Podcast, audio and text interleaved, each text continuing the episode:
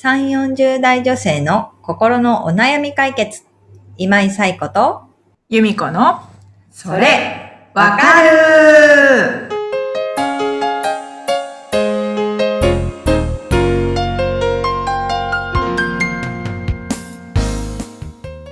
はい、ということでくがつだいさん週のそれわかるが始まりました。皆様こんにちは。こんにちは。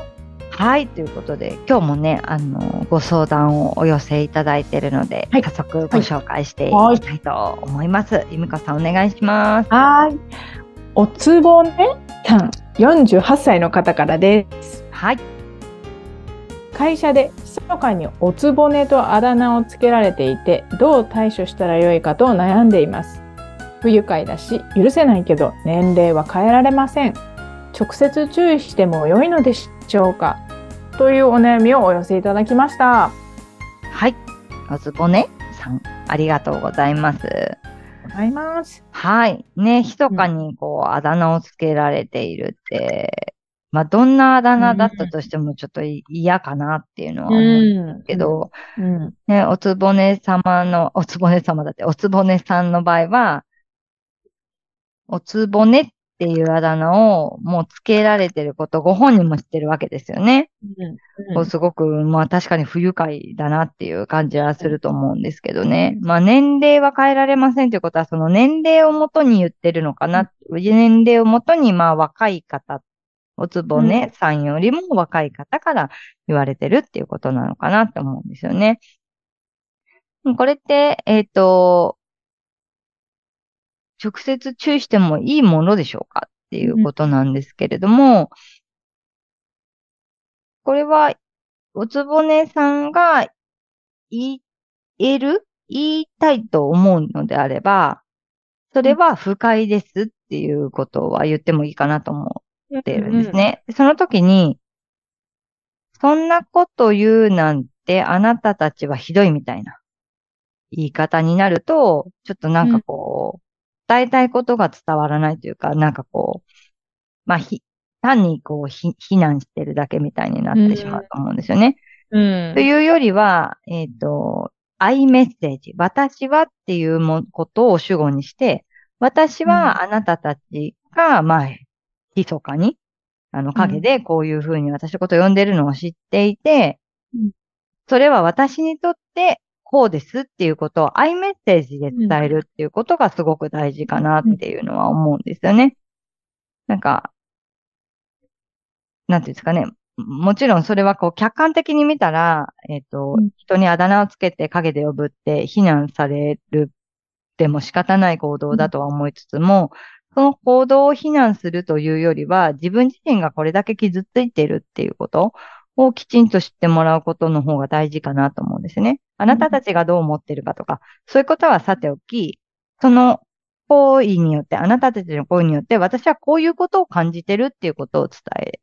る。うん、だからやめてほしいっていうことを訴えるっていうのが、伝え方として大事かなっていうのは思います。で、もし直接自分で言いづらいっていうことであれば、上司に相談するとか、そういうことでもいいかなっていうのは思いますし、なんかこ、この行為がすごく行き過ぎていくと、ね、今、こう、どのぐらいの状態なのかとかよ、よくわからないですけど、相談内容からだけではわからないですけど、行き過ぎると、まあ、パワハラっていうことにもなってくるのかなって思うんですよね。このおつぼねって呼ばれることによって、おつぼねさん本人がすごくこう支障にが、仕事に支障が出てきたりとか、それをこう継続的にされることによってダメージがすごく大きいとかいうことになったら、なんとなくこう、社内のいじめじゃないですけど、に発展もしてしまうのかなっていうのを思いつつ、うん、でもご相談内容を読むと、今はでも直接自分からも伝えられる状況にもあるのかなっていうのは思うので、まずはご自身できちんと自分の気持ちを伝えて、それをされたことによってすごく嫌な思いをしているっていうことを伝えるっていうのはすごく大事かなっていうのは思います。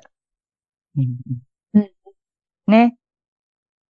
まあ確かにね、おつぼねさんがおっしゃるように、年齢って変えられないですよね。うん、でも、うん、その変えられないものに対して、すごくこう、ネガティブなことを、なんていうんですかね、あだ名をつけて呼ぶみたいなこと。それもこう、本人に、前にではなくって、密かにっていうのは、なんとなくこう、気持ちいいもんではないなっていうのが、すごく想像がつくので、うんうん、直接言えるのであれば、さっき言ったみたいにアイメッセージを使って、おつむさんが感じていることを伝えるっていうことですね、は大事かなっていうのは思いますし、自分だけでは対処できないと思ったら、周囲の力を借りてもいいのかなっていうのは、うんうん、思いましたけれども、ゆみこさんいかがですか、うん、このご相談聞いてみて。そ, その結構、うん、やっぱり不愉快だな、嫌だなって思うのを、それやめてっていうのって結構、うん、結構言う方も負荷かかりますよね。そうですね。うん。ね。そうそうそう。かかりますね。これ、や、やめてっていうのって結構、うん、ストレ、ストレスっていうか、うん、これは黙ってれば一番、まあ、楽、周りの状況的には楽なのかもしれないけれども、うん、自分のメンタル的にはやっぱり嫌だな、みたいな、うんうんうん、そういう感じ。でも、やめてっていうと、こう、怒って聞こえるようじゃダメってことですよね。ダメっていうか。うん、こう、こう、怒っ、もうあくまでそのアイメッセージっていうのは、その冷静に伝えるっていう。うん、そうですね。なんか例えば、それがこう、上司の立場とかで、うん、そういう行動は良くないよねっていうのと、うん、されてる本人、おつぼねさん自身が、その行動を非難するのでは、ちょっと相手の受け取り方が違うのかなと思うんですよね。決して相手を非難して、相手自身を非難してないし、行動を非難してるわけでもないけれども、うん、なんとなくこう、そういうのって一般的に良くないよねっていう言い方だと、なんかまた怒られちゃったみたいな受け取り方になるところを、うんうん、その行動が他の人はどうかわからないけれども、うん、私にとってはものすごく嫌な行為なんですよっていうことを伝えることによって、おつぼねさん自身がどう感じてるかをきちんと伝えるっていうことの方が大事なのかなって思うので、そこができるのはアイメッセージを使っておつぼねさん自身が言うことかなって思うんですよね。で、それが例えば上司の方が、そう、私から見て、そうやって密かに、まあ、何々さんのことをおつぼねって呼んでるのは、不愉快ですって言われる、うん、上司の方が言うのでは、上司がアイメッセージを使って言うと、またちょっとなんか、や、ややこしくなるというか、うん、え、なんであなたがみたいな感じだった。なんかバレちゃったみたいな感じ。はいはい、バレちゃったみたいな感じ。うん。だから上司は、それをすることによって、うん、まあ、職場の雰囲気が良くないとか、あの、〇〇さんがすごく嫌な思いをしてるっていうことを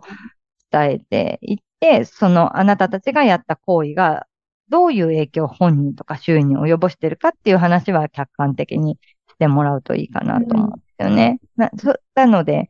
えっ、ー、と、おつぼねさん自身が言うときはやっぱりアイメッセージできちんと伝えていくっていうことが大事かなっていうのは思います。で、その行為をやめさせようと思って、なんて、行為自体、その、何々さんに対してだけじゃなくて、他の人に対しても、こういうおつぼねって人を呼ぶのは良くないっていう場合は、アイメッセージではなくて、違う方法がいいと思うんですけれども、少なくともおつぼねさんがそれをやめてほしいっていう時には、自分がどう感じてるかっていうことをきちんと